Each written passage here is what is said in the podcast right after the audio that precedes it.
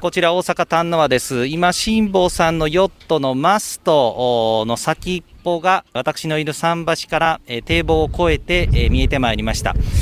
今ヨットハーバーのクラブメンバーの皆様による出迎えやホーンによって祝福の声が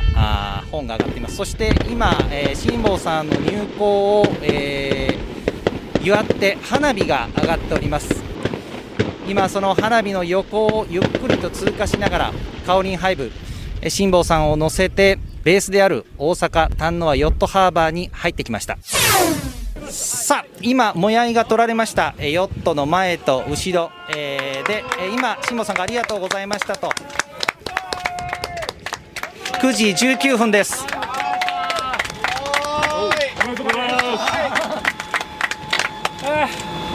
疲れた。辛坊さん、今日本放送生放送つながっております。柿原さん、はいはい、帰ってきました。おかえりなさい。柿原さんの番組に合わせてくじにじゅっぷん。そんなわけないだろうと。どうも辛坊さん、白くです。はい、どうもどうもご苦労様です。大丈夫ですか。あのね、昨日、おとといね、はい、あの、ろくじゅうなんとってね、風速さんじゅうメートルの夜がにかい続いたんですよ。うん、で、これも絶対死ぬと思ってですね、神々に祈ったらですね、うん、生き延びた感じですね。うん、これね、この波に巻き込まれたら、この船でもね、さんびゃくろくじゅうど回転するなぁと思って、うん、さんびゃくろくじゅうど回転したら、どうなるんだろうとかね、うん、そんなことを考えながら二晩過ごしました。辛坊さん、さんびゃくろくじゅうど回転するってことは元に戻るんだからいいでしょ別に。そうだねえ。いやいやいやいや、あのね、さんびゃくろくじゅうど回転した後沈むんですよヨットって。そんなことどうでもいいじゃないですか。なんてこと言うんですか。辛坊さん、橋本徹です。ああ、ご苦労様です。ありがとうございます。お世話になります。大阪からですか。ええ、大阪からです。楽しんでますか、辛坊さん。いや、あのね、苦しんでます。本当に。笑い事じゃないよ、本当に。そんなに大変なんですか。あの、これせっかく電話つながったんで、普通に会話しててもダメなんで、なんかちょっとトラブルを起こしてくださいよ。海に落ちるとか。やかましいわ。もしもし。あ、もしもし、どうも、白くです。ああ、ご苦労様です。残念ながら今日は着きませんでした。あの、今日はですね、あの、スタジオに橋本徹さんが、えー、いらっしゃってくれてます。ああ、ご苦労さんです。ご無沙汰してます。今日ね、ええ、はい、本当に。今日ね、あの、サンフランシスコがゴールだったら今日多分ついてたと思うんですけど、サンディエゴまでまだみっかぐらいかかればな、だからな。うん、どうも最近ね、ええ、あの、俺、空飛べるんじゃないかとかね、思い始めてね。あら、そうね。大丈夫大丈夫ですか。雲とか乗れそうな気がするんだな、俺。やっぱりあれですね、もう本当に成仏する直前ですね、これね。あれ、成仏やね。辛坊さん、有楽町にいつ帰ってくるんですか。リスナーの皆さん、もうちょっとだけ待っててちょうだい。くがつむいか月曜日、時刻はごごさんじはんを回りました。エフエムきゅうじゅうさん、エーエムせんにひゃくよんじゅうに 日本放送をラジオでお聞きの皆さん、こんにちは、立川志らくです。パソコン、スマートフォンを使ってラジコでお聞きの皆さん、そしてポッドキャストでお聞きの皆さん、こんにちは、日本放送の増山さやかです。辛坊治郎ズーム、そこまで言うか。この番組は有楽町日本放送のスタジオに復帰するその日まで、辛坊さんが帰ってくるまで日替わり助っ人パーソナリティが今一番気になる話題を忖度なく語るニュース解説番組です。毎週月曜日は立川志らくさんです。そして今日のスペシャルコメンテーター、橋本徹さんです。どうぞよろしくお願いいたします。お願いします。もう今日はオープニングから橋本さんにおいでいただいて、はい、なんかあのスペシャルってつけてくださるのはこの番組だけなんですよ。今日宮根さんにはもう邪魔だって言われたんで、ね、ミヤネ屋では。そう、さっきスタジオでテレビついてる見てたらミヤネ屋にこう出てたから間に合わないんじゃないかってぐらい、もう朝からもうあの呼ばれるといろんなとこ出てますね。せそないでしょもうね。よくそれだけ喋るネタがあるなと思うぐらい。もう本当この政治のね、政治を語る評論家みんなせそうないですよ。田崎史郎さん、鈴木哲夫さん、伊藤敦夫さん。まあそこにやっと僕も入ってきたから、せそうないよにんクワッドですよ。もうお座敷がかかったらどこへでも行くみたいな。そんな感じになっちゃう。今日は後であのね、辛坊さんともお話を、はい、でも今辛坊さんうちにいるんでしょもう。そうなんですよ。でね、いつもあのごじのオープニングずっと海の上でもやってきて、はい、先週いっしゅうかんお休みをしました。で満を持しても今日からね、うん、夕方ごじ台には生存日記帰国後の辛坊ですという形で出ていただく予定なんですが、はい、多分ねもう、うん、あのお家でこのラジオをこう聞いてるのではないかと思う。ちょっと今もう電話しちゃいますかもう、ね、もう辛坊さん休ましたらダメですよ。そうそうそうそう。じゃちょっとかけちゃいます。うん、電話してかけちゃいますか。うん、ね、まあ出ればちょっと。だってでもだいぶ辛坊さんも変わったっていう情報でしょ。いやもう仙人みたいですよ。あの講演会なんてもうお金いらないとか。本当ですか。もう僕は妻と旅行に行きたいだけなんだみたいなことをおっしゃってますから、ね、それも講演会をやるための布石じゃないのかな。なんか信じられないな。どうなんだろう ね, ねえそうまさに仙人のような、ね、発言のこれで出ないということは聞いてないって可能性もありますからね。ですね。休んでるのかな。そうそうそう や, やっぱりあの自分の番組は気になります。ああほらほら聞いて聞いてないんだ。聞いてないんだ。聞いてないんだ。白木さんに任せておいて。そうそうそう。普通だったらね、うん、えあのあ今日はどうなってるんだろうとかちょっと気になりますよ、うん、自分の番組だと、えー、もうどうでもいいんですよきっと。自分のとこだけ出ればいい、ね。自分のとこだけ出ればいいっていうそういう了見になっちゃってるのかなまだ。いやだって。あの講演会が虚しいって言ったんでしょお金もらって。そうそうそうそう。それどこで言ったんですかそのこえー、っとねここいろんな番組でも言ってるんですよ。そうなんですか。えー、ミヤネ屋なんかでも言ってたし、で,、えー、でもタダで行くっていうから絶対ない。それいやた多分ね にさんぼんになったらおそらくタダで行くとは思うんですよ。うんうん、でもこれじゃあもうみんなでああの辛坊さんタダで呼べるんだったらってみんなでも殺到しますよ、ね。そう一月にもうごじゅう、ろくじゅっぽん講演会行ってそれ全部タダでやるわけはないでしょ普通。ですよね。だから本当にやればすごいけど。講演会はタダでやってなんか後で壺売るとかなんかやるんじゃないですか。いやこんだけのことやってだって喋るネタもう山ほどあるじゃないですか。そうですよ。これ喋らないっていうのはねまあ本当タダでやるのかな。ええ普通講演会もできるしテレビでもラジオでも言いたいこといっぱいあるはずでしょ。あとやっぱり本も書けますしね。そうそうだ本もかけてかみさんと旅行なんか行ってる場合じゃないでしょこれ絶対にでもそこら辺が本当に仙人みたいになっちゃったのか、えー、でもあの落語の中にね鉄海っていう仙人の話があるんですよ、ね、鉄海仙人という人が、えーあのまあ、町に来て最初は仙人だから何の興味もないんだけども、えーお金もらって美味しいものを食べてってだんだんねあの俗化されてくる話が仙人ですらやっぱそうなるんですよ、えーえー、だから辛坊さんはもともと仙人じゃないんだからそうそうそうそうこれだけいろんなことを叩き切ってた人なんだからで最初は仙人みたいになってもまたいろんな欲が出てきてねいやもうそれだったらもうもののいちじかんでコロッともう俗人に変わるんじゃないですか辛坊さんそうそうですよでも写真見たら本当に仙人みたいな顔でしたひげ生やしてねうんそう仙人、仙人みたいにこうひげ生やして私辛坊さんにひげだけは剃らないでくれとひげ生やしたまんまラジオにポーズに来てくれって、はい、それがあのヤフーニュースになっていろんな人に大きなお世話だとかなんで私がそこで叩かれなくちゃいけないのね半分ギャグで言ったのに、ね、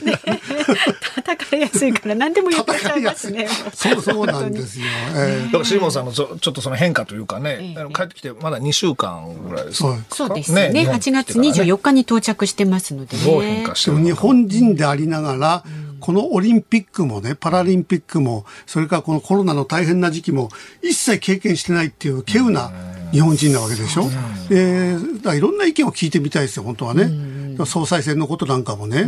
何にも知らないででも知らなくても今新聞やなんか読めばね、うん、そこは一体どういう感覚でいるんだろうっていうねそれもちょっと気になりますよねもう何の情報もない状況でね、うん、聞いてみて仙人だったら仙人らしい答えが出てくると思うそうそうそうそうなんか、ね、なんかねもう仙人だったらでそういう答えが出てこなかったらやっぱり俗人なんですよだって世間の人の噂は、えー、あのテレビに出るラジオに出るそれ講演会やるよりもきっと政界に進出するだろうってほぼと言ってますよそれも橋本さんと一緒にこの辺りはちょっと橋本さんに直接ね伺っていきたいでも辛坊さんの今の講演会の料金跳ね上がってるんですよあそうなんですか、まあ、僕も講演会やるじゃないですか、うん、だから大体こう料金相場っていろいろある中でもう辛坊さんものすごいです今へえ、だからこれはそれをパッと提示された時に辛坊さんコロっていくかどうかね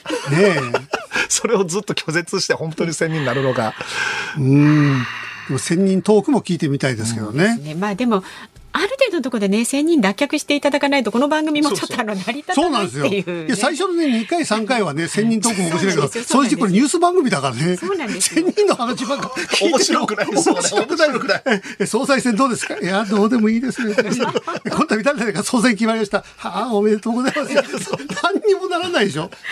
そこはねちょっとね戻ってもらえないと困りますよね。俗人だとはね。俗人に戻ってもらわないとね。うんこれはいけないですけど、結局いくら今一生懸命話したって辛坊さん聞いてないんだもん。ちょっとご時代にあのぜひ切り込んでってくださいお二人でね、よろしくお願いいたします。ではズームそこまで言うか、まずは今日の株と為替からお伝えしていきます。今日の東京株式市場、日経平均株価大幅に続伸しました。昨日と比べましてごひゃくさんじゅういちえんななじゅうはちせん高い にまんきゅうせんろっぴゃくごじゅうきゅうえんはちじゅうきゅうせんで取引を終えました。先週末に菅総理大臣が自民党総裁選挙の不出馬を表明したのをきっかけに、国内政治への期待が高まって引き続き買いが優勢となりました。また為替相場は現在いちドルひゃくきゅうえんはちじゅっせん付近で取引されています。さあこの後は週末のニュースを振り返るズームフラッシュで、よじ台にはこの気になる自民党総裁選挙につきまして橋本徹さんに解説をしていただきます。でごじ台にはこの時間にはね絶対辛坊さんちゃんと聞いててほしいんですけれども、はい、生電話生存日記帰国後の辛坊ですをお送りします。番組ではラジオの前のあなたからのご意見もお待ちしております。メールは ズーム アットマーク いちにーよんにー ドットコム。番組を聞いての感想はツイッターでもつぶやいてください。ハッシュタグ漢字で辛坊治郎、カタカナでズーム、ハッシュタグ辛坊治郎ズームでつぶやいてください。えー、ご時代に登場するね辛坊さんに聞きたいこともお待ちしております。あ、そうですね、えー、株なんですけれども、昨日じゃなくて昨日はねお休みですので、先週金曜日と比べてごひゃくさんじゅういちえんななじゅうはちせん高い にまんきゅうせんろっぴゃくごじゅうきゅうえんはちじゅうきゅうせんで取引を終えています。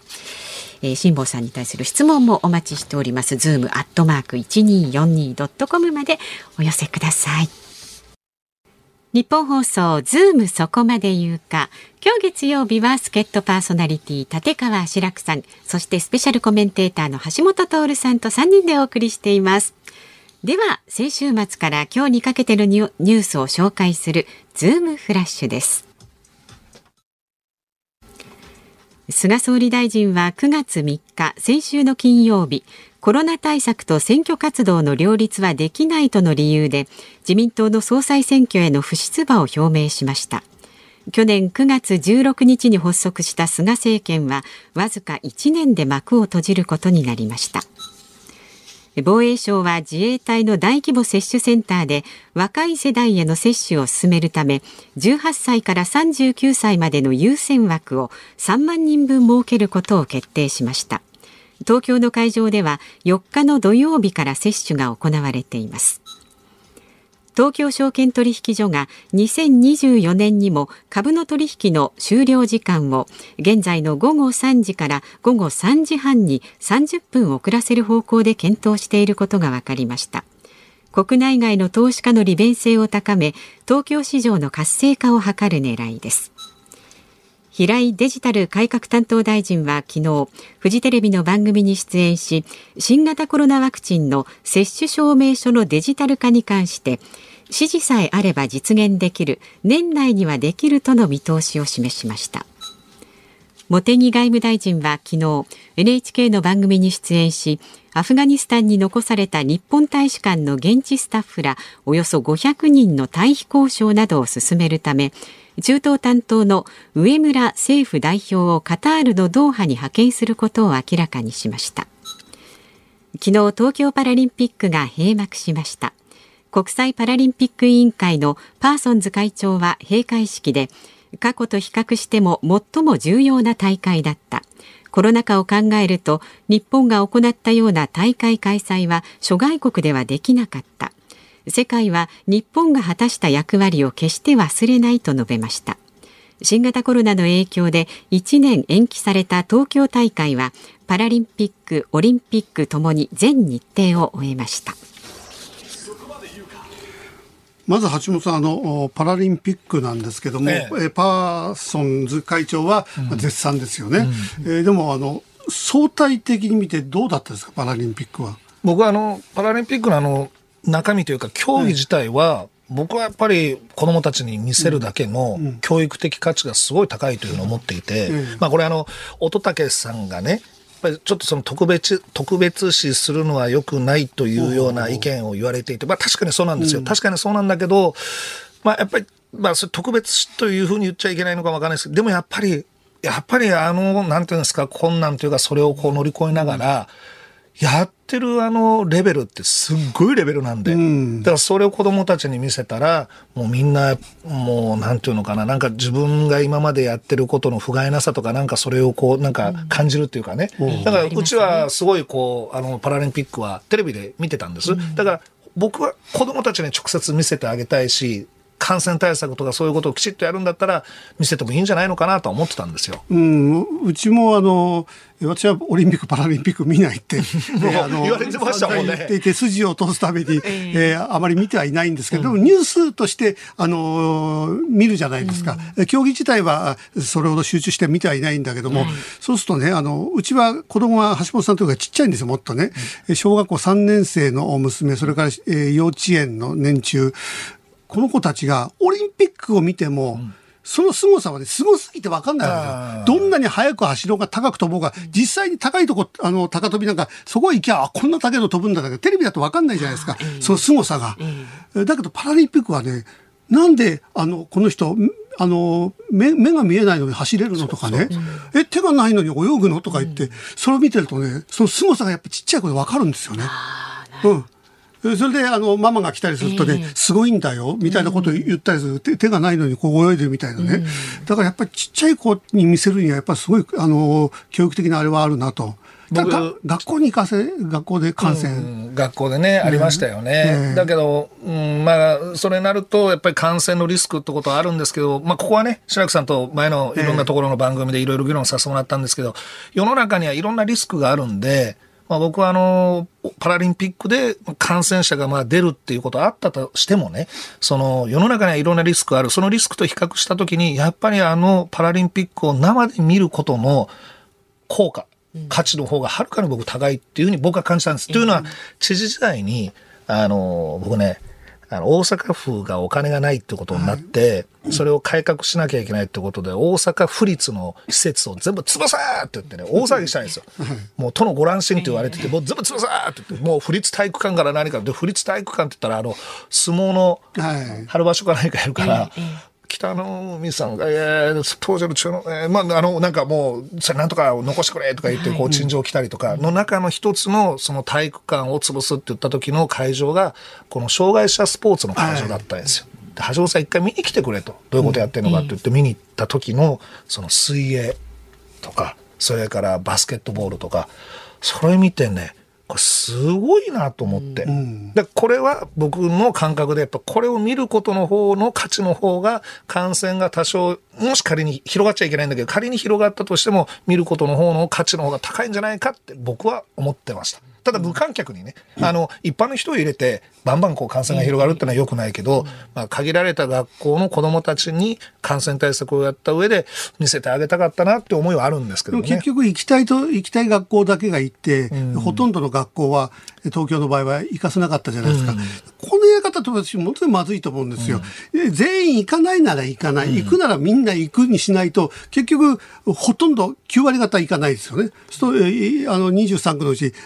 に区かさん区ぐらいでしょ行ったのは。そうするとなんか行ってる学校だけでなんかなんか変な感じがして、あそこだけ行ってるよみたいなね、も, ものすごい学校の中で分断化がね、えー、できてしまったって、これがちょっとやり方まずいかなって、ね、それは最後トップというか政治家、まあ教育の場合には知事市長が直接介入するわけにはいかないから基本的には教育委員会が決めることになるんですけども、えーまあ、さっき言ったリスクをどこまで取るかっていうね、はい、そこを批判を受けたとしても、当然これそんなもん子どもたち連れてって感染感染が出たらどうするんだっていうことに批判出ますけど、いやいやそれは世の中にはいろんなリスクがある中で、やっぱりこれ見せることの方が価値が高いんです、うん、もう感染者が出た場合の責任は私が取りますからっていうようなリーダーがいなかったからだと思うんですよ。だから僕全部入れろとか、うん、それをどんどんリスク広げるってことじゃなくて、常にこうやってリスク評価の話だから、うん、だからリスクと価値とこれを比べるっていうような議論が、やっぱこの間コロナ禍においてはやっぱそれがなかったのかなと思います ね,、うん、ありますね。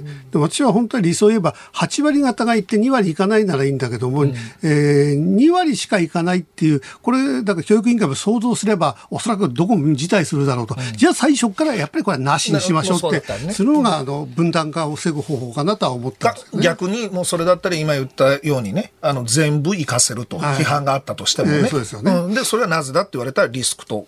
効果をきちっとこう評価しましたっていうことで、行かないのはご家庭 の, あの教育法方針で、いやうちの子は行くになってても行かせませんよと、これは家庭に委ねるって、そっちの方が私は良かったなと思うんですけど、うん、あともう一つ、あの若者のこの自衛隊の大規模接種センターの話ですけども、これは最初はあの渋谷でね、うん、なんかにひゃくさんびゃく真ん中なことやったでしょ。ど, どうなんですかあれはにひゃくにんとか渋谷に人集めちゃいけねえって言ってきたから人集めてね思いっきり集まってたじゃないですか。そうで熱中症にだってなる可能性もあるしね。それが最初からこういう感じでね、 な, なぜその、えー、想像がつかないんだろうって、これはあれはだからやっぱり小池さんなのか、小池さんの下についてる幹部なのかがパッとこう若者にこうアピールするために、うん、まあ、とにかく渋谷で繁華街で、まあ、あの予約なしでっていう、これ思いつくのは大体 僕, 僕も番組で違う番組で、僕はもっと予約なし接種券なしで、うんどんどん若者に打っていったらいいじゃないかってことは言ってたんですけど、ただこれは政治家の思いつきなんですけど、これを実際にやろうと思った時にあんな感じで先着順にしたらああなっちゃいますよ、ね、先着順はもう絶対ダメだっていうのはもう経済学者のゲーム理論の中でもこれもみんな言われてて、先着順は絶対ダメ、うん、じゃあどうやってあの若者に接種券なし予約券なしでやるのって言ったら、都庁の方から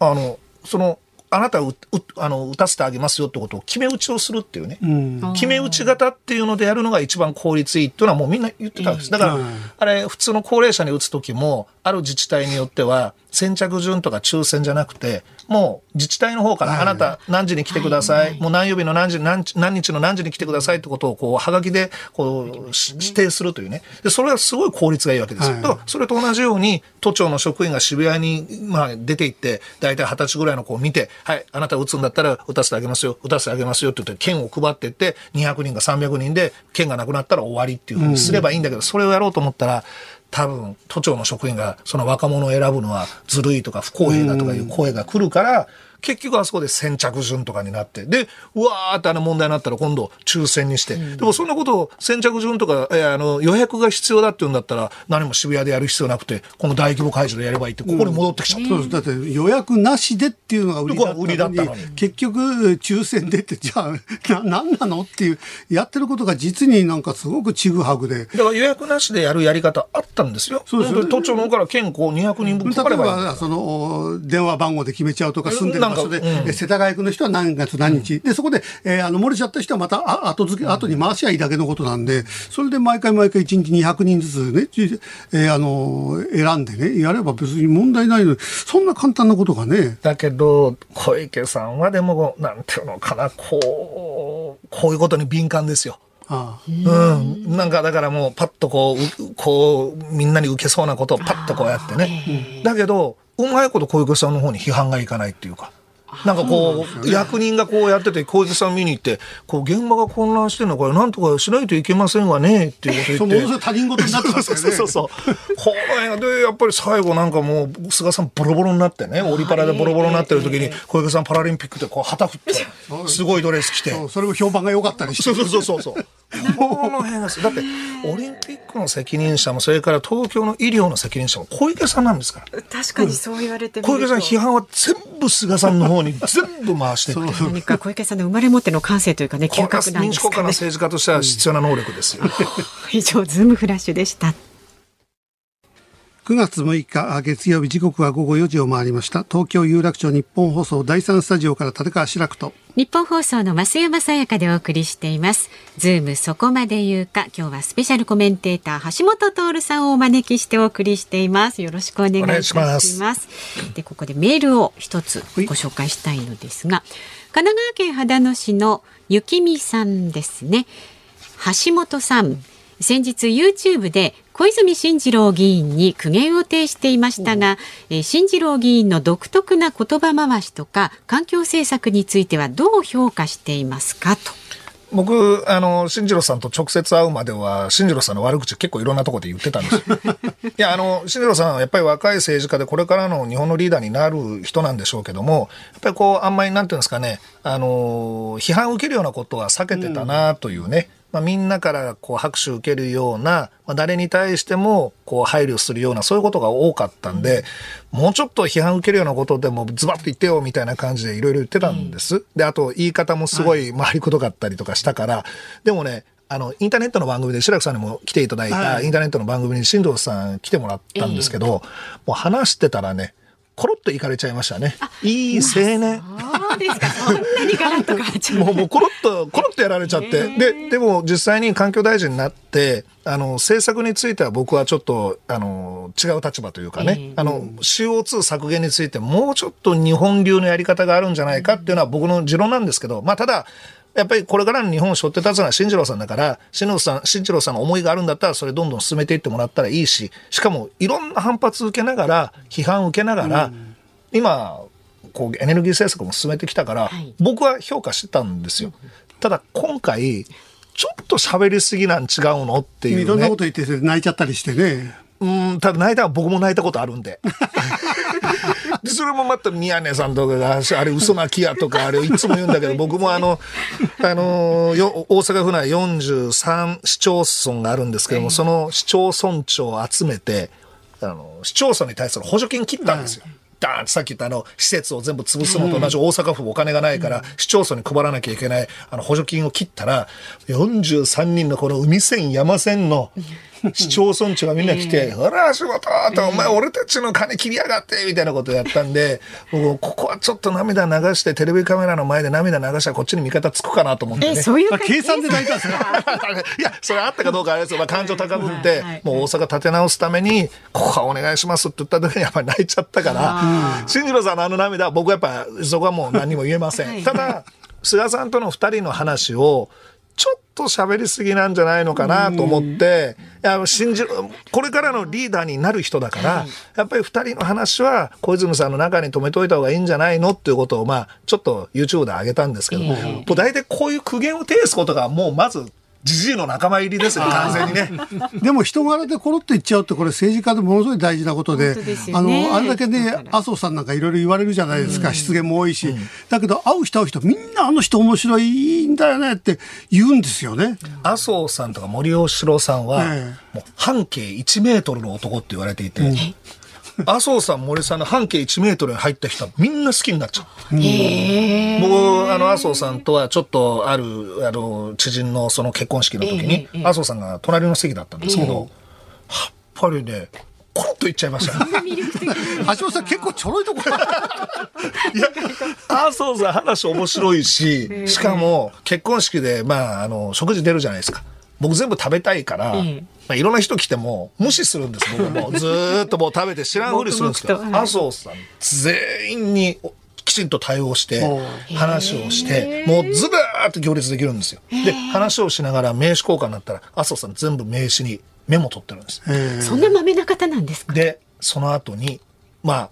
多分僕が聞いてるところでは全員というふうにあれなんですけど、手書きの手紙を送るんですよ。そうなんですよ。ああいう毒舌な人って私の師匠の男子もそうだけども、はいはい、ものすごい筆まめ。あそう必ずもうちょっとどっか行くにしてバーッとこう手紙書いて、うん、それもねはがきをね買わないホテルとか泊まるとあるじゃないですか、えー、でそこにポッとこうあの切って貼ってね、それがちょっと怒られてもらった方からするとやっぱ記念になるわけですね。それがね そ, そこの場所でってで麻生さんもすごい言いわしもう超達筆。まあ、読めないんですよ。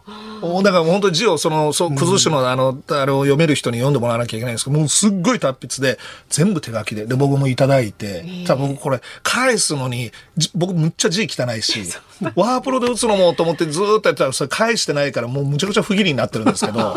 でも麻生さんはやっぱそうで、森喜朗さんも本当にあのラグビーで、森喜朗さんってあのラグビー協会のいろんな会長やってて、はい、で大阪の花園で高校ラグビーやるときに森喜朗吉郎さん来たら、うん、橋本君このキーホルダーはここにしここでしか手に入らないキーホルダーあげるからって言って、こうラグビーボールのね、えーえー、であそうですかすいませんありがとうございますって言ったら、うん、僕が行った会場のいろんな来賓の人たちもうそのキーホルダーみんな持ってるんですよだけどもうそうやってもうとにかくね、うんうん、みんなの中に入ったら自民党の議員の人ってやっぱりすごいなと思います。政治家の人たらしっていうの一つの才能ではありますもんね。学級代表的じゃないですね。だから今の野党のなんかなんか学級代表的なんですよ、うん、野党の議員って全員が全員じゃないですよ、うん、でも自民党の議員ってなんかこう地域のおっちゃんみたいなね、うん、地域のおっちゃんおばちゃんのボスみたいななんかそんな感じなんですよね、うんうんうんえー、でもちょっと麻生さんのイメージが変わりました。いやだから結果こうゲスト呼べばいいんですよね。呼んで話したらでこの半径いちメートル入ったらコロっていってなってるかもわからないですよ。お会いしてみたいと思っちゃう。だからあの稲田朋美さんともちょっと僕は政治的に対立してて、うん、あの稲田朋美さんにちょっと僕がやろうとしたら 大,、はい、大阪都構想についてやってなんか言われたんで、うん、僕悪口ばっかり言ってたんですよ、うん、そしたらまた別のところで稲田さんに会って、そしたら橋本さんってあの時はなんとかなんとかってなんかすごい明るくなって、で、えー、番組にまた来てもらったら、うんはい、そしたらこれなかなかあのー、予約しても取れないわらび餅なのよって言ってお土産攻撃でやって、もうそれで僕コロっていかれるって言っちゃって、橋本さんコロが一覧するじゃないですかそれ論客としていかがなもの本当ですね。ちょっと今のラジオの前のあなたはね、どんなふうにお考えでしょうか。メールは ズームアットマークいちにーよんにードットコム、 番組を聞いての感想をツイッターでもつぶやいてください。ハッシュタグ辛坊治郎ズームでつぶやいてください。この後ごじ台に登場する辛坊さんに聞きたいことなんかもありましたらぜひ書いて送ってください。さあこの後は自民党総裁選挙にズームします。立川志らくさん、そして橋本徹さんとお送りしているズームそこまで言うか。この時間特集するニュースはこちらです。自民党総裁選挙、今月のじゅうしちにち告示、にじゅうくにち投開票の日程で行われる自民党の総裁選挙について、共同通信社が実施した世論調査によりますと、次の総理に誰がふさわしいかの質問に、河野行政改革担当大臣が さんじゅういってんきゅうパーセント でトップでした。にいは石破元幹事長、さんいは岸田前政調会長でした。また読売新聞と日本テレビの合同世論調査でも同じくいちい河野氏、にいが石破氏、さんいは岸田氏でした。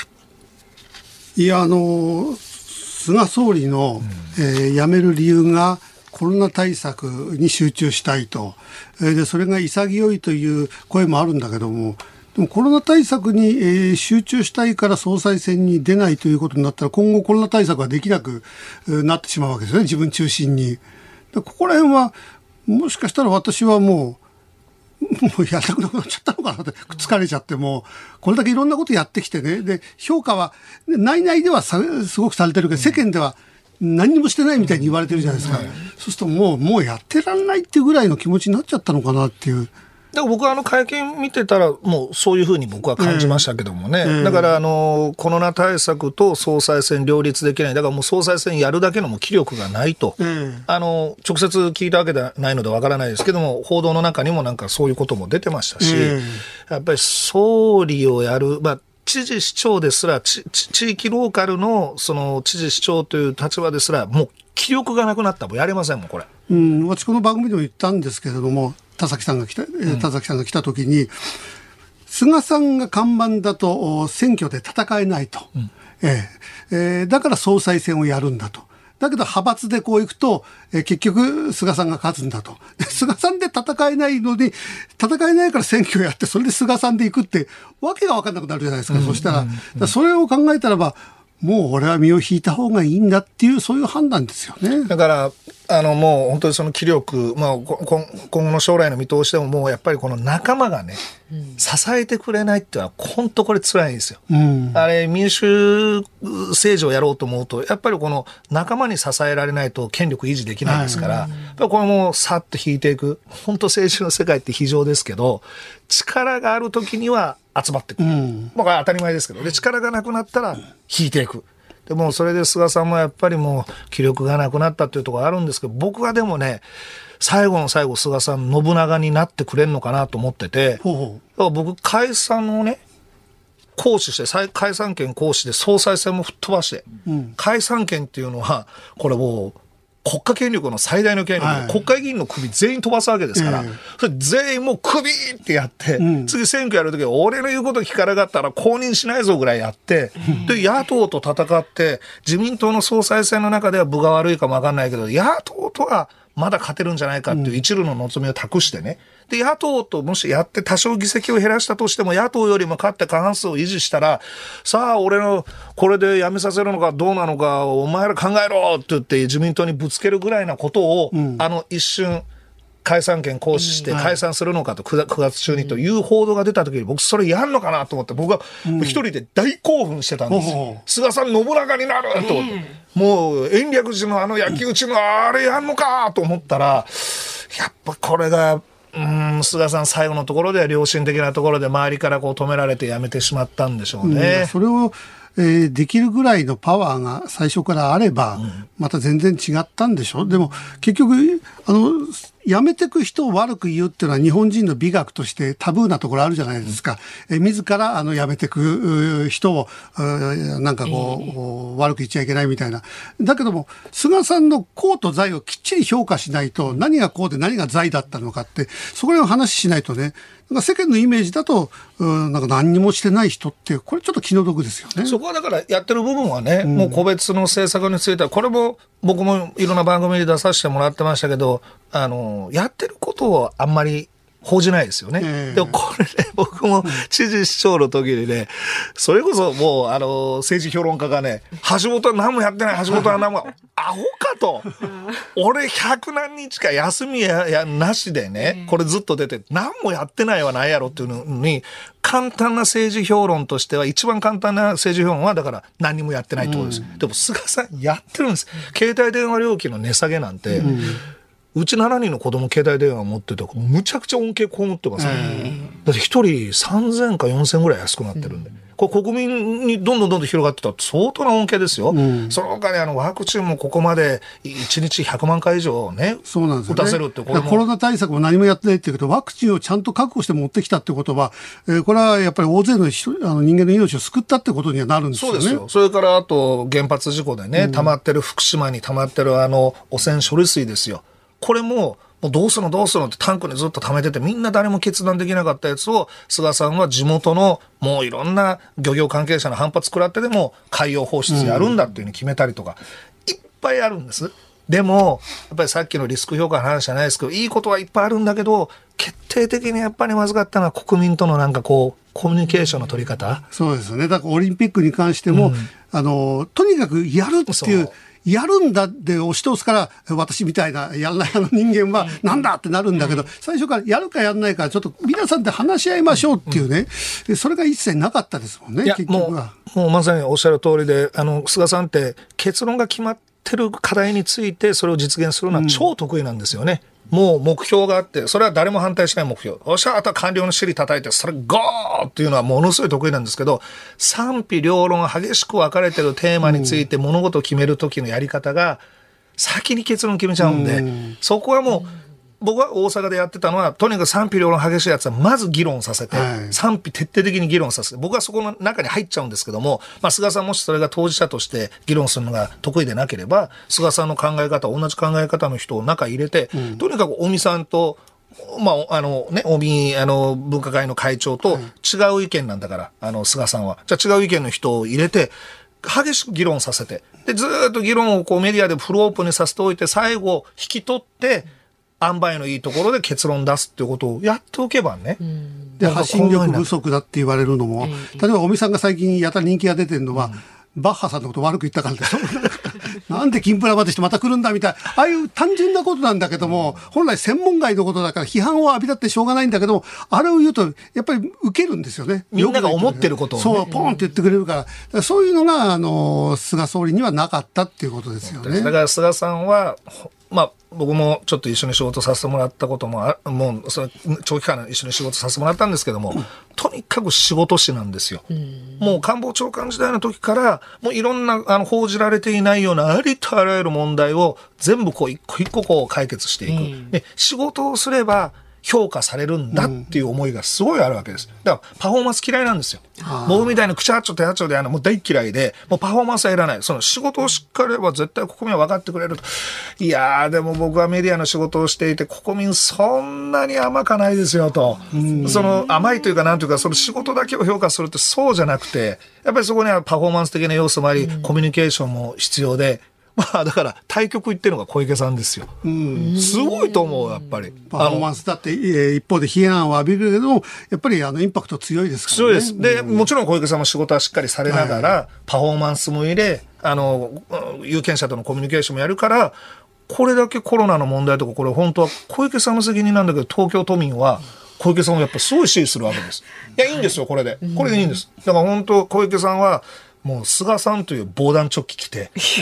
この菅さんの防弾チョッキに弾バンバン当ててですね、もう防弾チョッキボロボロになって買い替えないといけないっていう。そしたらもうそれもう小池さんはもうボロボロになった防弾チョッキをプラー脱ぎ捨てて、で自分が旗振ってですよ。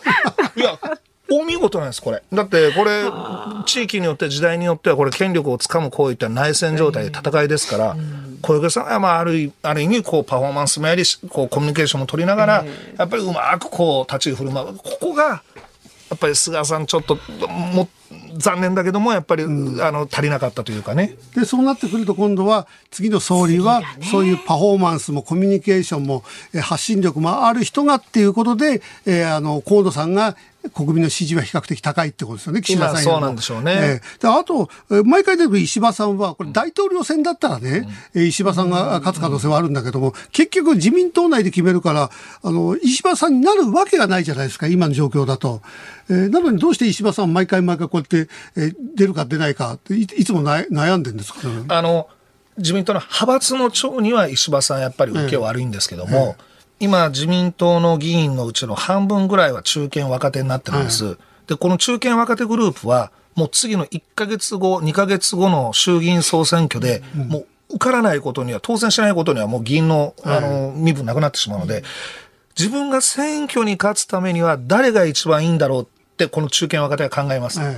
でじーっと今状況見てるんですけど、もし石破さんのその国民世論支持率がどんどんどんどん高まってくると、河野さんも抜かしていくともうトップに躍り出るような感じだったら、この中堅若手の国会議員は石破さんの方に流れていく可能性はある、あると思うんですよね。石破さんにとっては今回もしかしたら大チャンスの可能性ありますよね。僕はそう思います。従来の派閥政治で決めるんだったらどうやったって勝ち目がない、うんね、だけども今回はもうみんな派閥がこう崩れてるじゃないですか、うん、派閥関係なく次の選挙のために誰か支持しようと。そうすると国民がその世論が石破さんに傾けば若手が石破さんに流れる。僕はそう思います。で特に地方 の, その党員自民党党員からのやっぱり人気はやっぱり石破さんあるので、ねね、その派閥の論理で派閥の長からは受けが悪いからいつもちょっとあの、ねま、負けていたんですけども、うん、そうじゃなくある意味本当に大統領制的なもうフラットな議員も党員もフラットな形で誰を選ぶんですかっていう形になった時には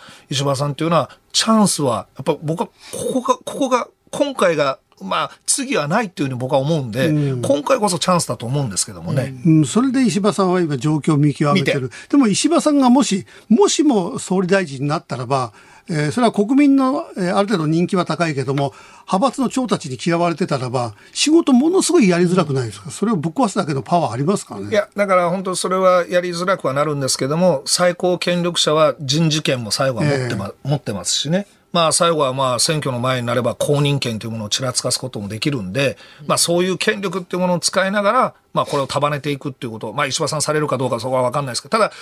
確かに発信力の面で河野さんが今あのーのこの支持率、国民世論では一番高いんですけど、これ政策の議論やってからにしてもらいたいですよね、この支持率の部分ね。だから激論をやってメディアの方もその激論の部分をきちっと報じながら世論調査も合わせてやっていくってことをやらないと、今もうなんか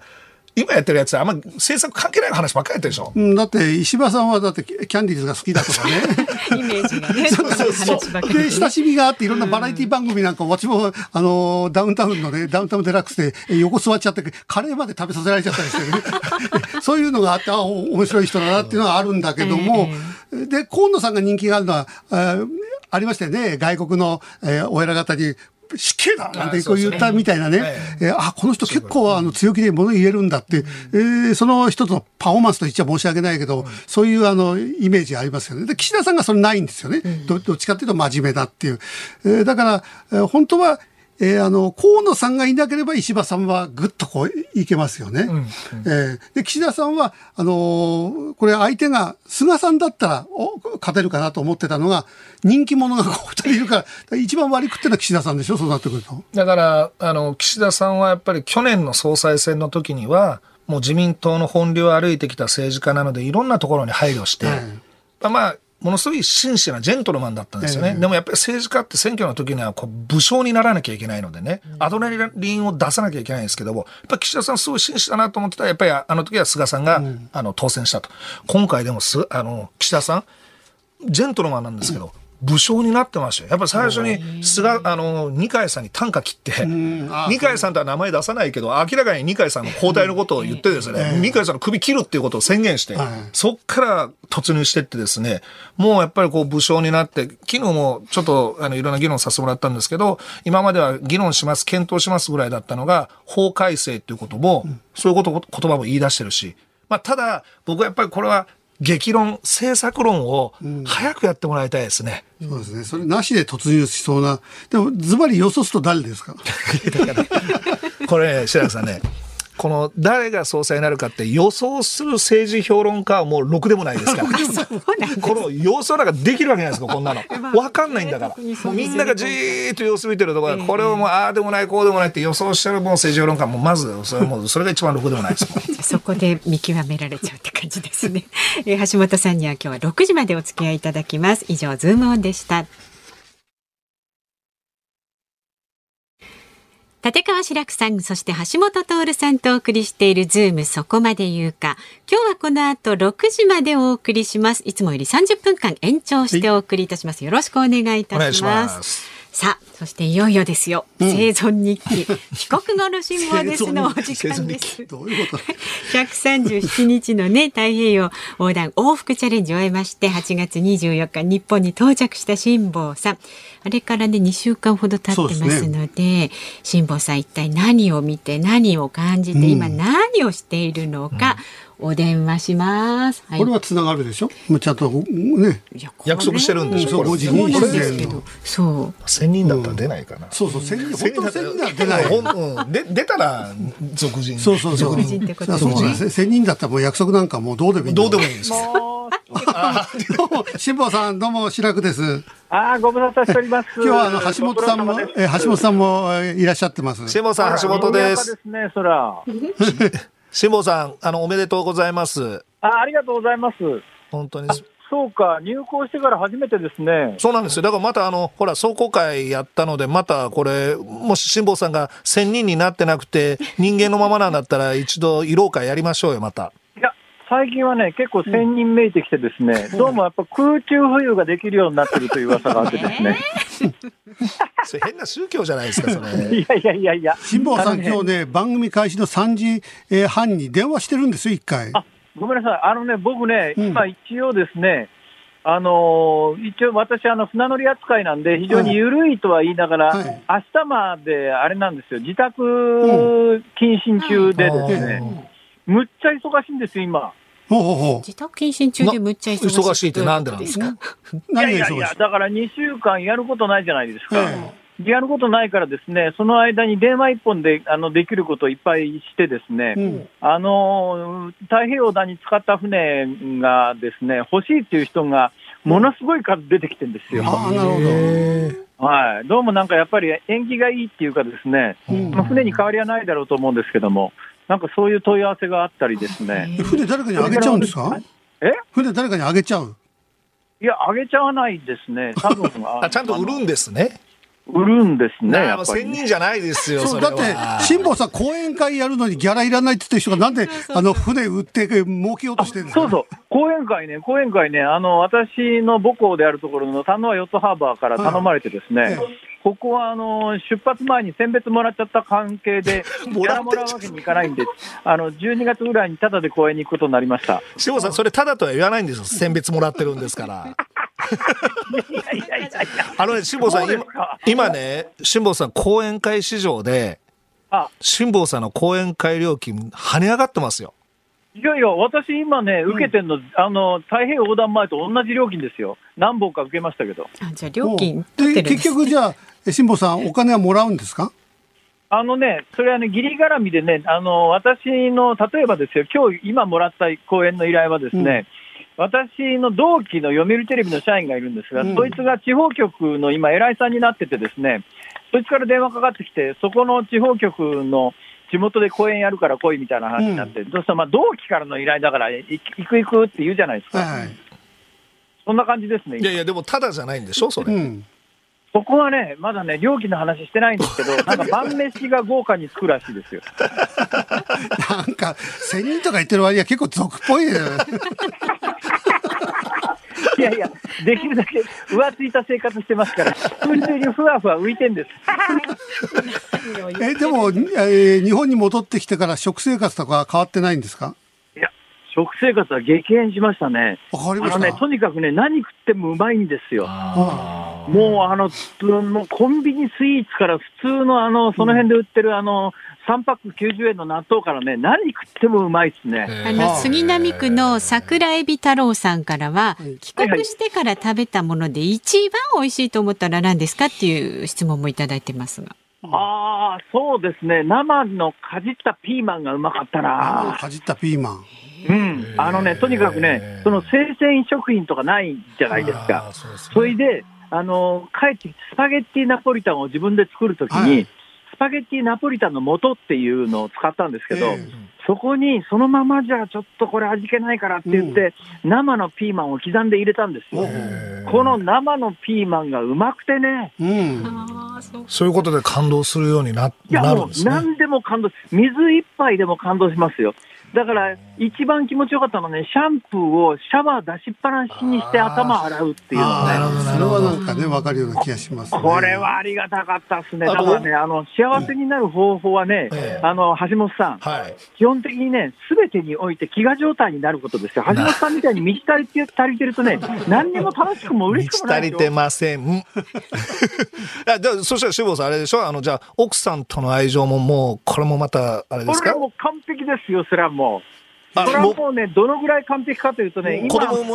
が生まれちゃうんですか？今多分出馬宣言すれば橋本徹が日本の総理大臣になれるぐらいもうもう硬いですね。ちょっと辛坊さん意味が分かんないですけど。例えが分かんない。あれ、今から自民党入党して総裁選に出るとかそういうのないんですか？ないですよ、もう。だって辛坊さん自身がもしかしたら政界に行くってもう、えー、いろんな人が言ってますよ。何を言ってんですか？いやいや。だからね、今ほら、維新の代表を今、吉村さんに変わってるでしょ。橋本さん、今何、無役ですか、維新は。だって僕、維新、な何にも関係ないですよ、僕は今。維新、何も関係ないの、はい、だったら今から自民党に入党してね、総裁選にいきなり立候補、これはニュースになるな。なんないですよ、もう、辛坊さん、でも本当にもう、かなりまたいい加減度合いが増しましたよね、これね。いやいや、それで言ったらね、あのそのさっき太平洋谷で乗ったカオリンファイブっていう船を、うん、まあ、譲るって話したじゃないですか、はいはいはい、今日ですね新しい船見つけちゃったんですよ。あら、あ、それで交換、交換というか船変えるんですか？そう、今度の船はね、ええ、木造、木造艇なんですよ、多分。え、木造艇って結構きついって言ってませんでした？うん、なんかセキュリティのところが。いやいや、そんなことないですよ。だから今度のやつはね、日本で多分国産で作ってる木造艇で、これがね面白い話があってですよ、ええ、その木造艇作ってるあの会社に電話したんですよ。そしたらその会社の社長さんがね、私の年聞くんですよ。えー、あのおいくつの方ですかって言うから、えろくじゅうごって言ったら、ああじゃあちょっと無理ですねって、どういう意味ですかって聞いたらですね、今バックオーダーが溜まってて、多分私の年齢だともう無理だと、例えばもうちょっと若ければ待ってもらうことが可能なんだけど、今から発注して船ができるのを待ってたら死んじゃうだろうっていう、そういうニュアンスの応対だったんですよ。あでもでもそれぐらいやっぱ時間かかるんですか、木造艇は。いやだからね、国産の木造艇を発注するとね、多分そういうことに今なってる。えー、結構ね、今その私のせいじゃないんだと思いますけど、コロナのせいでね、うん、あの安全で感染リスクがない遊びという多分捉え方らしくて、マリンレジャーがものすごい流行ってるんですよ、うん、でも辛坊さんそこでろくじゅうごさいって言わずに辛坊ですって言えば向こうはね、あ辛坊さんあ船ってこうなりますよ。でも、うん、いやいや辛坊ですって言ったんですけど何の反応もなかったんですよ。さあだから、ね、ほ本当の辛坊さんが電話してくるとは思わないもの、うん、いやそんなことない。いや太平洋を横断した辛坊さんだったらそれ船すぐ作ってくれるでしょ、うん、いやいやいやいや、だから今ねふたつにけん待ってるから、あなたさんにんめだからね、多分次乗れるのは次ななじゅうぐらいになるぐらいのニュアンスでしたね。えそれだって船また買ってそうそうそう何かお考えなんですか。またどっか行こうってんですか。船買うってこと。ええええ新しい船買って、そうそうそうそう、ま, ま, まさか、えーね、日本のそばをこうぽよぽよぽよ浮かんでるだけじゃもう満足できない人だって普通に考えたら。いやいやいやいやいや、これからはね、これからは私ね、大阪湾を極めようと思って。大阪湾を極め、いやまたどっか行くつもりで言うんだこれは。怪しいなあ。辛坊さんあれ全然話変わるんですけど、いや辛坊さんの大ファンのね、あちょっとあの僕が出てる番組のカメラマンさんが辛坊さん大ファンで、ほうほうありがとうございます。いや船 の, あのエンジンの馬力のこと、その人もヨットマンみたいなんですけど、馬力のことをすごい気にされてる。あれろくじゅうばりきあります。あろくじゅうばりき、じゃあ伝えておきます。すいません。もともとね、もともとごじゅう買った時にはごじゅうごばりきだったんですよ。わかりました。でにねんまえにねろくじゅうばりきにあの換装っていうんですけども、新しいエンジンに乗せ替えたんです。えみあの見せてもらいましたよ。ボルボボルボ ディーにひゃくろくじゅう ってエンジン。はいはい。もう全然あの皆さんなんかシーンとしちゃってるんでもうやめときますねもう。あそうか。辛坊さんそれよりも辛坊さんはもう総裁選とかそういったことにはあまり今興味がないとおっしゃってるけれども。いやいやそんなことないですよ。私ね、うん、今ねこれ次の総理総裁面白いなと思ってね。ほらやっぱり千人じゃなくなってきましたね。橋本さんの読みは誰ですか。いやいやこれを予想する政治評論家はろくでもないってさっき散々言ってたんで。いやいや確かに政治評論家はねろくでもないかもしれないけど、一般ピープルとしては、うん、あの結構ほら馬券買ったりなんかするでしょ。しないしかこれでも盛り上がるでしょうね。でも一般の人たちはねこれだから、まあ馬券買うってのは単に一つの表現ですけども、うんうんうん、誰になるんだっていう、まあ、要するに野獣馬根性で見ると面白いですよこれ、うん、で辛坊さんはあのもしこれ馬券買うとしたらどの単勝いきますか。えこれですか、うんはいそうだな、これやっぱ河野太郎。ああそうですか。じゃあそうすると多分単勝は いってんはち 倍ぐらいだもんね。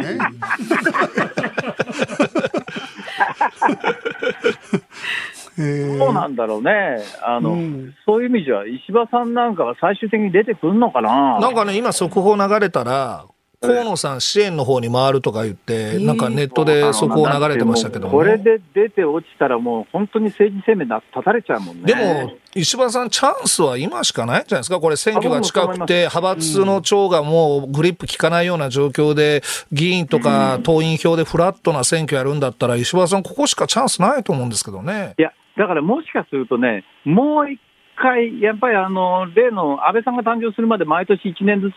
総理大臣、自民党はね、あの政権交代するまで変わってたから、はいはいうん、もうこうなったらね、いちねんごと変わるパターンにもしかすると自民党は入るかもしれないので、そうしたらまあそんなに急がなくても次のチャンスで盤石に体制を整えてからっていう考えなんじゃないのかな。でも今行かないと権力なんて次ないのでね。だからまあ、行けるときに、行けるときに言っとくというのが、橋本さん。はい今ですよ。だから辛坊さんもう、もう本当に民間人にそういうこと言わないでください。もう営業妨害になるんですから。それ辛坊さんが言うたびにね、講演会の主催者から辛坊さんあんなこと言ってましたけど本当大丈夫ですよねって問い合わせが事務所に来るんですから、もうそうそうお願いしますよ。ネットニュースにも載っちゃうからね。橋本さんそれはそうとね、船買いましょう船。いやー、だから僕免許取って辛坊さんのねあれを乗せてもらって免許取ったんですけど、結局だからもう買わずじまいに今こう来ちゃってるんで。そうでしょ、うん、ヨットはもうね、いいヨットは今ね、今買いですよ、買いでもやっぱりあれは技術的に僕あれからいろいろ調べたんですけど、やっぱこれは並大抵のことじゃないですよ、これはなかなか。だから乗せてもらうっていうのが一番いい感じかなっていうのを思ってて、まあね、まあそうですけどね、橋本さん乗っけて太平洋の旅ってところですよ。いやいやそれはそれはそれでまたニュースになります。瀬戸瀬戸内海を辛坊さんに乗っけてもらったんですけど、そうそう、ちょっと橋本さん最近ねいいもの食いすぎてね、ほら太ってんじゃないですか。そうそうそう、あのね、飢餓状態になって、いっしゅうかんでじゅっキロ痩せられるから。でも辛坊さんなんか痩せ痩せた雰囲気なかったですよ、あれ写真見たけど。いやとんでもないとんでもない、体重何キロぐらい落ちたんですか。往路だけでじゅうごキロ痩せました。ああ、じゅうごキロですか。あ、じゃあ相当痩せたんだ。いやだってななじゅう、ななじゅうよんからろくじゅうジャストまで落ち、落ちてね。あ、そうなんですか。はい。え、でもね、今帰ってきてからね、毎日ものすごい勢いで食べてたら今ろくじゅうごまで戻りました。ああ、うん。あれでも船の上でね。はいはい、辛坊さんのほらいつもあの女性に対するいろんなこうもやもやとしたこういろんな思いはどう船の上でどうやってこれを解消していくんですか。ないわもうもう橋本さんもね、まだ橋本さんわからないと思いますけど、シェリフさんはそろそろわかるかもしれないですけどね、はい、うん、人間ろくじゅうごになるとねどうなんだろうな。いやいやいや、あのね、もっとねやっぱりね美しい星とかねあのそんなことないでしょそんなことないでしょ。これはね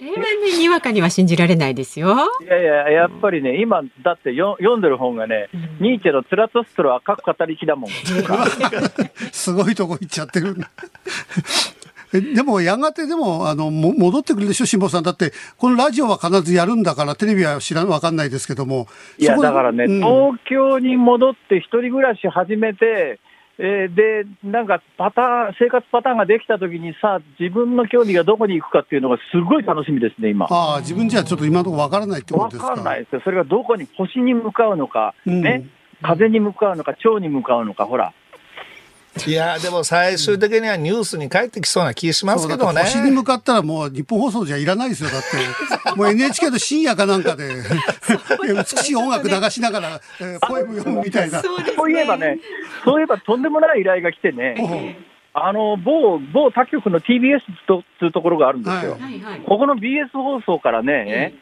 あのうちの船取材したいって言うんだけど、それもですね夜間航海の取材したいっていう依頼で、うんうん、夜に瀬戸内海走ってくれって、えー、夜の瀬戸内海は怖いぞ太平洋よりと思ってね、うん、なんかそんな話がね時々来るんですよ今。あ、そういうのも仕事になるんですねもう。そうですね。いやでもねギャラなんかね ビーエス のギャラってちっちゃい声でしか言わないけどね、ただ当然だねあれ。いやいやちょっと辛坊さんだからお金もういらないって言ってたんじゃないですか。そうそうですよ。ギャラ、ギャラとか言っちゃってもあ、そうですね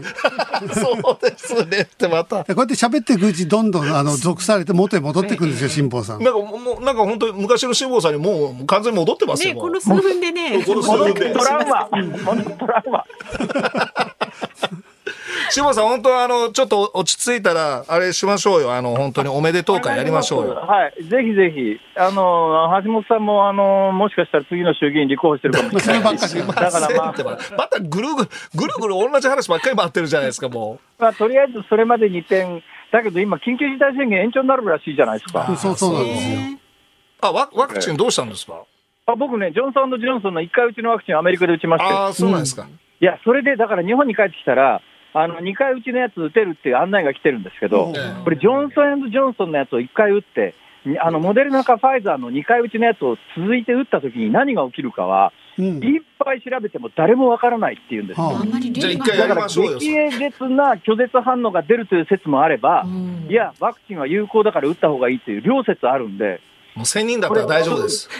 誰か代わりに試してくんねえかなと思っていやあんまりそういう方がね日本にいらっしゃらないでしょうからね。でも、うん、本当にもう今これ大混乱、まあまあコロナもこんな感じで政治もこんな感じなんですけど、やっぱりもうワクチン接種した人間からきちっとこう活動していかないといけないのかなというふうな思いがあるんで。そうそう、あのね、えー、でただねワクチン接種もねワクチンほらにかい打って感染してるとかなんとかっていう、えー、そういうニュースもあるじゃないですか、えー、あのねインフルエンザのワクチンなんかね、打ったって半分ぐらいしか効かしないんだからね、うん、あの他のワクチンっていうとそれは天然痘のワクチンみたいにワクチン打つと絶対かからないっていう病気もあるけれども、うん、コロナに関してはそういう病気じゃないので、だからなんかワクチン打ったらあの ひゃくパーセント かからなくなるみたいな錯覚はやめた方がいいなっていう。そうだね。まあ、あとは本当口から飲める薬がねできればもうインフルエンザ化すると思うんですけどね。まあ、そういうことですね。なんとかしょうのぎに頑張ってもらって。いや、あの、ね、やっぱりねちょっとアメリカでいっしゅうかん行ってつくづく思いましたけど、やっぱり日本はね病気の恐ろしさ以上に社会的混乱の恐ろしさの方がひどいよこれ。あそれもうアメリカなんかだってもう今もう普通ですあれ日に日に数万人も感染者出てるけど。うん。だからねちょっとやっぱり日本の状況ってあある種異常だなっていう感覚はありますね。いやでもそれ医療体制はなんで崩壊しないんですか。あそれはだって日本みたいに第あのそれは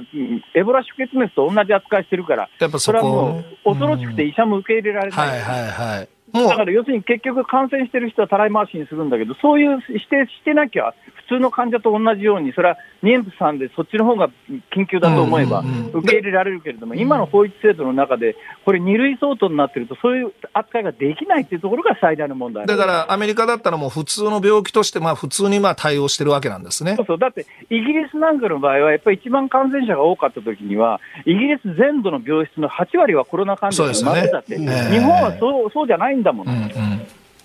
なるほどね。辛坊さん、うん、思いっきりニュースもウォッチしてるし、今完全にニュース解説員になってますよ。うん、こんなね、あの現代世相を切る仙人はいないです。そうそうそうそう。本当本当。喋っていくうちにもう、もういつも通りの辛坊さんだっちゃった。普通の辛坊さんだって。いやいや、ちょっとこれから空中分の練習に行かなきゃいけないんで。何を言ってるんですか。まあね、だいぶあの筋力も落ちちゃったって言ってましたけれども、なんか毎日運動してますか。あのね、昨日はさんキロ走りました。えー、で今日からねあの、ちょっとずつ筋トレ始めてます。おじゃあもう大丈夫ですよ、辛坊さん。ね、もう何の心配もいらず。いや、ところがね、えー、その例えばさっき橋本さんが意味軸も言った女性に対する興味とかね、はいはい、そういうのが全くないのよ、今。それ隣、隣に奥さんいるんでしょ。うん、奥さん向けでしょ、それ。そうそう奥さんも聞いてたら、えー、言えるわけがないもんね。もう、もう興味は絶対あるんですから、辛坊さんも。ろくじゅうごさいでもう僕よりも興味あるんですよ。もうそこら辺の高校生以上の興味ですから、もう、辛坊さん。元気で何よりですこと、さあ、じゃあ辛坊さん。これで切っちゃうんですか。そろそろねお時間なんで、はい、あの明日も明後日もちゃんと出てくださいね。あそうですか、はい、わかりました。よろしくお願いします。自分の番組だよこれ。そうですよそうですよ、えー、ありがとうございました。平木さん本当にありがとうございます。生存日記帰国後の辛坊です。お送りしました。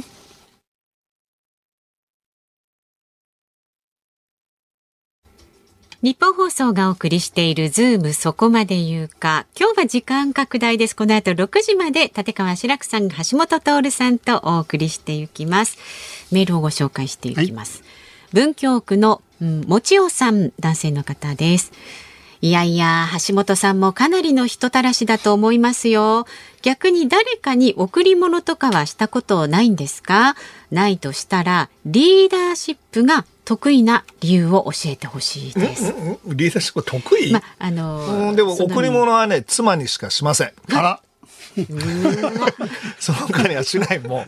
うもらうだけもうしませんそれから得意ないとしたらあそうか、なんか贈り物せずに、まあ、リーダーシップ得意ってわけではないんですけど僕はでもあのあれですあの遠心分離機って言われてたから遠心分離機人が離れていくんですどんどん仲間がだから維新の会のグループ作ってた時に全部これ松井一郎さんが人を束ねてくれてたんで、はい、維新の議員とねあれ忘年会かなんかで鍋食いに行ったことがあるんですよ、うん、僕代表だった時に、うん、もうごふんじゅっぷんぐらいしてたら僕一人で鍋つついてました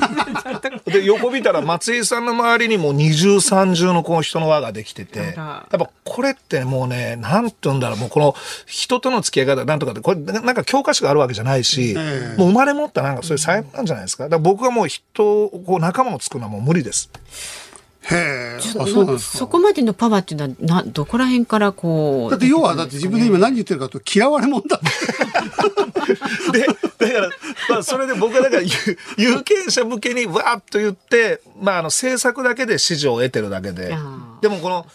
やっぱりあの民主国家で政治やろうと思ったら、うん、政治家の仲間が必要なんですけど、うん、ここはもう松井一郎さんに全部やってで松井一郎さんとの関係は別に貸し借りとかそういうこと一切なく単に大阪の改革を進める大阪府と大阪市を一緒にする大阪都構想をやるここだけで松井さんとぱつながってたようなところもあるんで、うん、橋本さんがもし政界に行って総理大臣になろうとしても絶対になれないってことですよ。絶対無理です。もう石破さん以上に友達いなくなっちゃうもう石破さんなんか僕から見たら超人気者ですよ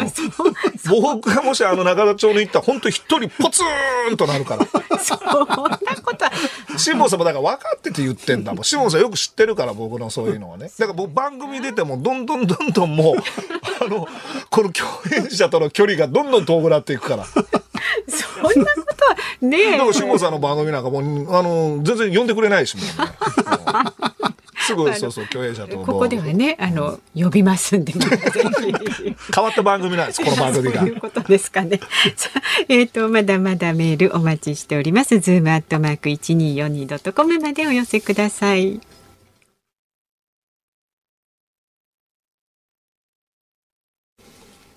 立川志らくさん、橋本徹さんとお送りしているズームそこまで言うか。この時間特集するニュースはこちらです。緊急事態宣言、首都圏など延長で調整。菅総理大臣は昨日、総理公邸で厚生労働省の担当者から新型コロナの感染状況などを聞き、今月のじゅうににちに期限を迎える緊急事態宣言について、首都圏などは延長する方向で調整に乗り出しました。今日から関係閣僚と協議して政府方針を決定することになります。この緊急事態宣言の延長は、まあ、おそらく間違いなく延長するだろうということなんですが、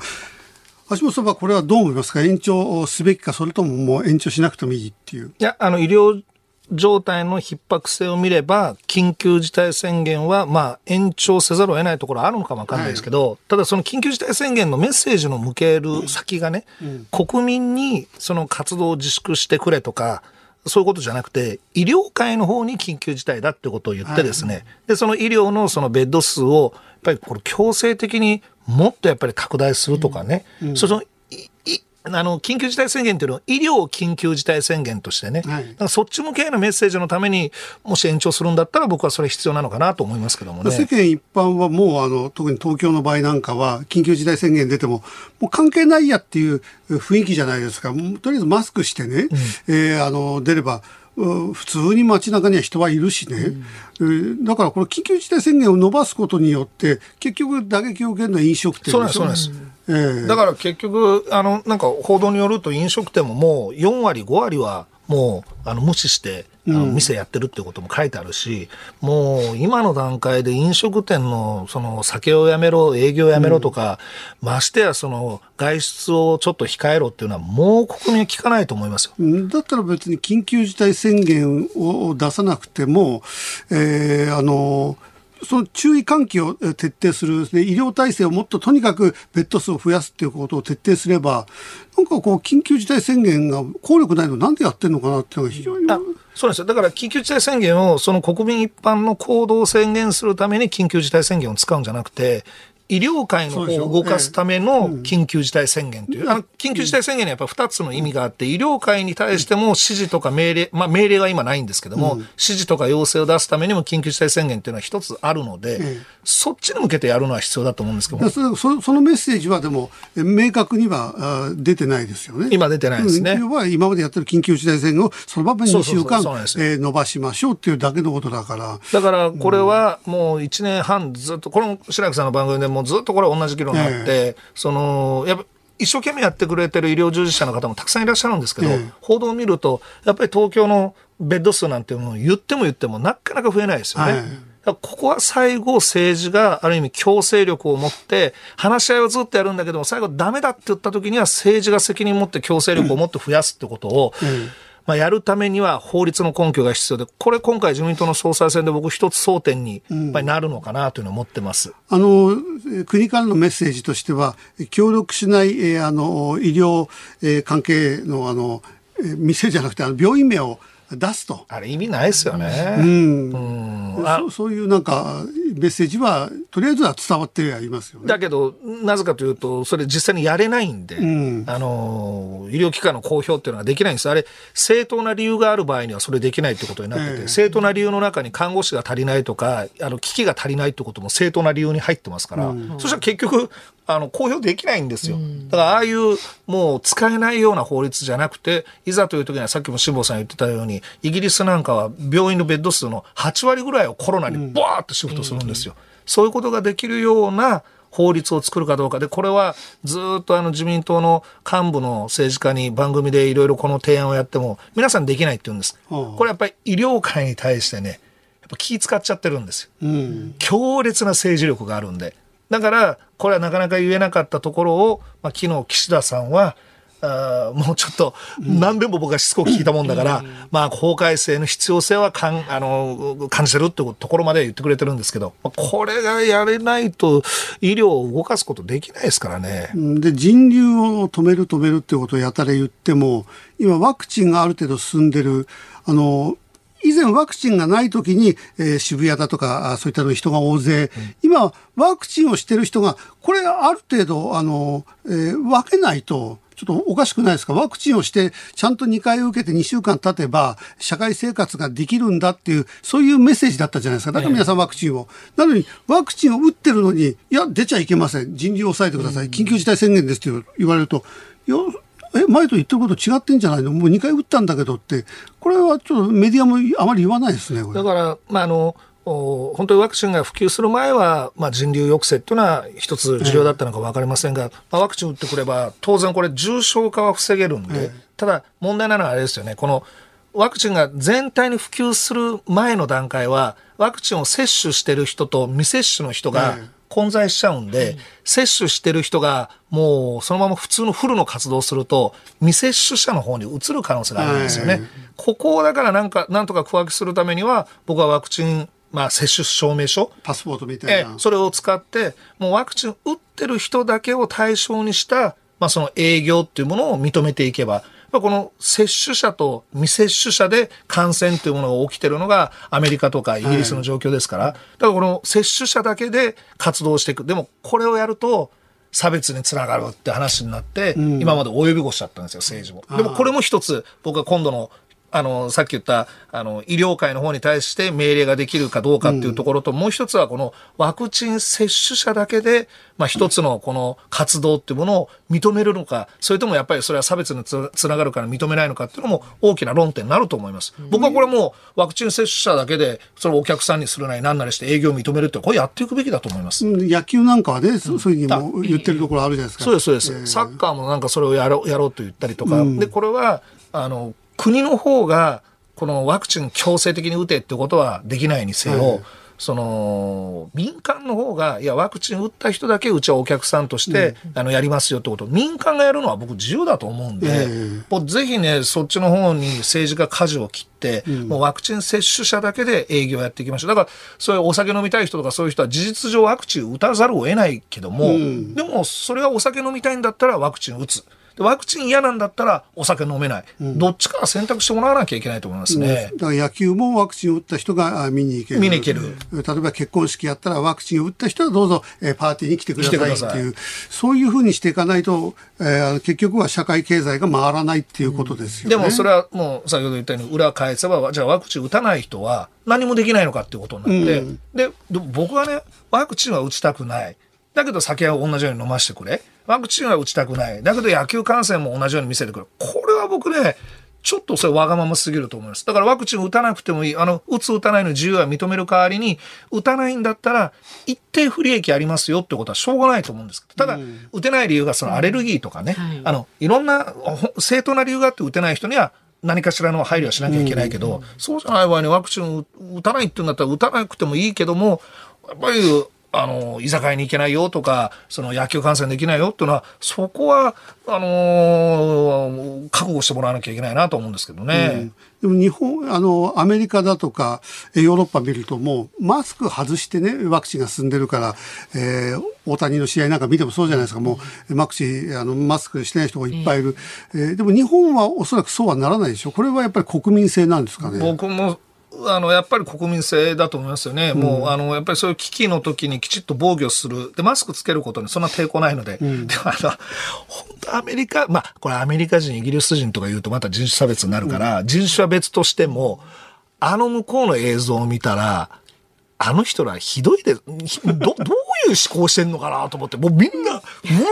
ーっと騒いで、で、感染者数がうわーっと増えたら、やっぱりマスクつけようとか思って、もうちょっとこう、まず段階を追ってってことにならないのかなっていうね。日本はワクチンさえ進んだらおそらくああいうふうなことができるだろうと思ってはいたけども、まだみんな用心で、用心で、えー、マスクをしてる。それは、あの、政府のコロナ対策が結局良かったってことですかね。僕は、あのー、菅さんのコロナ対策についてはいろんな批判の声もあるけれども、世界でこのパフォーマンスを見ていこうということになると、感染者数とか死者数は世界の中ではものすごい少ないんですよ、うん、これは。だからそこを僕は番組ではできる限り言ってたつもりなんだけど、なかなかそれが伝わらないもんだから、あの国民の皆さんも悪い悪い悪い悪いって批判になりますけど、うん、ひゃくパーセント 完璧な、なことなんてないわけですから、やっぱりこう比較をしていくっていうような考え方は必要なんじゃないですかね。日本のあのメディアの怖いところの一つなんだけども、例えばそれをさざ波って表現しただけで、うん、袋叩きになってしまって、ね、うん、えー、そういうことがあるじゃないですか。でそれを擁護するとまたそこの人も袋叩きになってしまうとかね。うちもテレビ見てると、ワクチンを打っていいのかいけないのか、例えば、えー、ワクチン打って、えー、それ因果関係がなくてもなくなりましたっていう報道する。でもこっちではワクチンを打ちましょうっていう一つの情報番組の中で両方出てくると、だからどっちなんだいっていうね。だからそういうなんかものすごくメディアがすごくあのいろいろ揺れてないですか今。だからあの繰り返しになってしまうんですけども、やっぱり世の中にリスクはゼロではないので、はい、やっぱりワクチンを打つリスクもある。で、亡くなられることもあるかもわからない。でも、これだけのメリットもありますよっていうことをちゃんと提示して、うん、さあ、国民の皆さん、どっち取りますかっていうような伝え方が必要なのに、うん、今、問題があれば、うわーってそこだけ批判して、うん、で、それやめてしまうと、メリットが全部なくなっちゃうんです。うん、あの、子宮頸がんワクチンなんかも。うん、ちょっと副反応が出て、うわーって批判が出て、子宮頸がんワクチンがもう推奨、推進されなくなってしまった。そしたら今やっぱり子宮頸がんがどんどん増えてるんですよね。うん、だからこのメリットを取るためには、ある程度のリスクは取らなきゃいけないですよっていうような伝え方をやっぱり僕らも心がけていかなきゃいけないなと。あとやっぱり政治家の本当に何もやってないっていうの、このね、批判だけはね、絶対絶対これはコメンテーター、政治評論家やっちゃいけません。僕はあの大谷昭弘からもうずーっと何もやってない何もやってないって言われ続けてきたんでね。あの広尾ご一緒だから言っといてください。何もやってないって、あのあんたよりも俺の方が多少働いてるわって言っといてください。もう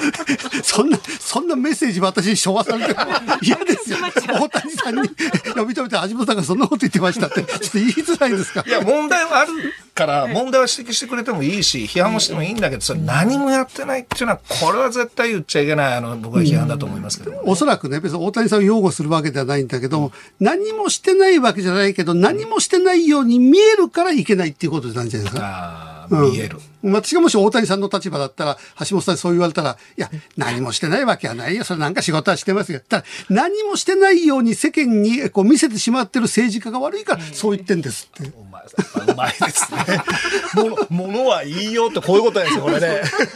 確かにそれはそうです。そしたら見えそういうふうにちゃんと見せるような努力をあんたしなさいよってことになるんでね。菅さんは確かにその部分があったかと思いますよね、うん、その説明の部分でそこが足りなかったっていうことなんだと思いますけど、ね、だからパフォーマンスのコロナ対策はやっぱパフォーマンスを見れば、世界から見れば僕はかなり、これは菅さんのおかげかどうかは別としても、日本の国っていうのは感染者数も死者数も少なかったっていうのは、うん、やっぱり歴然たる事実だと思いますけどもね、うん、分科会のメンバーを変えるってどうですか。あの木村盛代さんこの番組来た時にえあのもう尾身さんはそろそろお引き取り願った方がいいと、えー、ウィズコロナで政府が行くのにゼロコロナって言ってるから話がおかしい。やっぱりウィズコロナで行くならばそろそろもう分科会を変えるべきだってそういうふうに、えー、おっしゃってたんですよ。そしたらその後尾身さんが、えー、ガーッとまた人気が出て、ね、インスタ始めちゃってもうなんかえー、アイドル並みの、アイドル並みのフォロワー数が増えてるみたいなね。でも僕は、あの、尾身さんの考え方もやっぱり正しいとみんな支持してる人もいるんであれば、うん、木村盛代さんのような方をね、うん、あの中に入れて、尾身さんと議論してるところを僕らに見せればいいと思うんですよ。そうそう、木村さんにだからあの文化が入ったらどうですかって、えー、それをやるのが僕菅さんのマネジメントだったと思うんですよ、うん、だからいつも菅さんが木村盛夫さん的なというか、まあ、あの菅さんは、うん、あ経済回すってことを言って、はい、バーンと決めてしまって尾身さんがそれに反対意見を言って言ってフラフラこうしてるようなところがあったけど、はい、やっぱこの尾身さんにぶつけるのは菅さんがそこでこうなんか座面に出てくるよりも木村盛夫さんみたいな人入れてここでガチャガチャさせたらよかったのに、うんうん、そう政治家とやり合ったって政治家をとにかく経済回さなくちゃいけない、ええっていうことなんですよね。だからそういうあの専門家同士で、ね、専門家同士がこう そ, そこら辺が分科会に今足りないといえば足りないのかもしれない、ね、でもその人選をやるのもやっぱり政治家のマネジメントですから、そうそう、ね、ええ、僕も大阪府知事大阪市長の時にそういう激論やる時にはそういうメンバーをやっぱり自分の思いだけを組んでくれるような専門家集めてもみんな納得してくれないので、うん、はい、賛否激論になるようなこう専門家会議を作るのがある意味政治家の腕の見せ所ですよね、うん、でうわーって議論なんて結局どっちかよくわからないから最後は政治家が引き取ってじゃあこういうふうにしていきますね、はい、っていうのは、うん、僕は政治のあるべき意思決定の姿だと思うんですよね。まあ次の総裁選でねその新しいリーダーが、えーね、そういう形でねなんか動いてくれればねまた国家をそういう形で運営してほしいですね、えー、僕は菅さん本当ゴールが分かってることについてはものすごい功績上げたんだけどゴールが分からない問題についての決定の仕方がちょっとやっぱりうまくなかったなと思いますね、うん、以上この時間政府のコロナ対応にズームしました。エンディングリクエストお送りしているのは私橋本徹が選曲しました ビーティーエス ダイナマイトです。えー、なんでですかこれねうちの家でずっと朝から晩までずっとかかってて、もううんざりっていう感じ。うんざりうんざりもう腹い、もうお腹いっぱいっていうぐらい、もううちの中学生の子がもう ビーティーエス です。バター、あとなんとか、えー、ダンスとか、なんとかダンス。ずっとかかってるもん。やっぱすごいな。だからうちの娘なんか、中学生の娘なんて、東京に行くよりも、ソウルが憧れになっちゃう。ああ、でもね、若い子、そうですよね。中高生ぐらいの子ね。まあ、やっぱりそうやって世代がね、変わってくれば、まあ、そういうふうな、あの、まあ、いろいろ日韓いろんな問題ありますけど、まあまあ、若い世代、そういうのがいいなって思います。そうですよね。そうそう、それでね、すでにね、この、橋本さんの会話がネットニュースになってます。あの麻生さんに対してねあのいろいろ言われる失言も多いけれどもあの人面白いしいい人なんだよねっていうところからあの人たらしの話麻生さんとか森喜朗さんは半径いちメートルの男って言われていて半径いちメートルに張るとみんな好きになっちゃうと話したっていうところが全部さすがこれ、これでも麻生さんとか森さんからすれば俺は半径いちキロの男だって言うかもわからないね俺はいちメートルだけなのかって言って怒るかわからない、ね、もっと広いぞ、うん、とねさあ立川志らくさんそして橋本徹さんとお送りしてきましたズームそこまで言うかそろそろお別れの時間です。まずお聞きの日本放送明日の朝ろくじからは飯田浩司の OK 工事アップ。明日は作家で自民党参議院議員の青山茂春さんがろくじ台前半から出演です。でしちじ台には河野ワクチン接種推進担当大臣も登場ということです。お聞きになってください。で午後さんじはんからのこのズームそこまで言うか明日の助っ人パーソナリティは作家の武田恒康さんです。でゲストは工学館大学の新田仁教授皇位継承について議論いたします。でもちろん辛坊さん明日生登場しますのでねお聞き逃しなく。さあでこの日本放送この後ろくじから放送する鶴光の噂のゴールデンリクエスト隣のスタジオにですね鶴光師匠とお美和子様いますので呼んでみてください、はいえー、鶴光師匠それからお美和子様どうも志らくです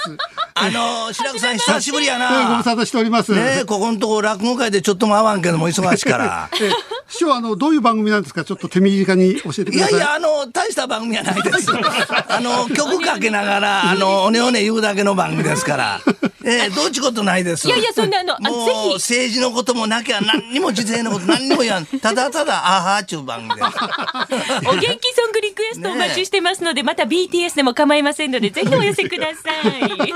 あの志らくさんと橋本さんの会話ってすごいええね聞いとったら、うん、あそうですかもうなんか安心感があるわ。いや今度鶴子師匠混ぜてお, お願いしますどんなどんなニュース番組なの橋本さんも一緒にやりましょうなぜひお願いしますねはいよろしくお願いします。はい、この後もお願いします。はい、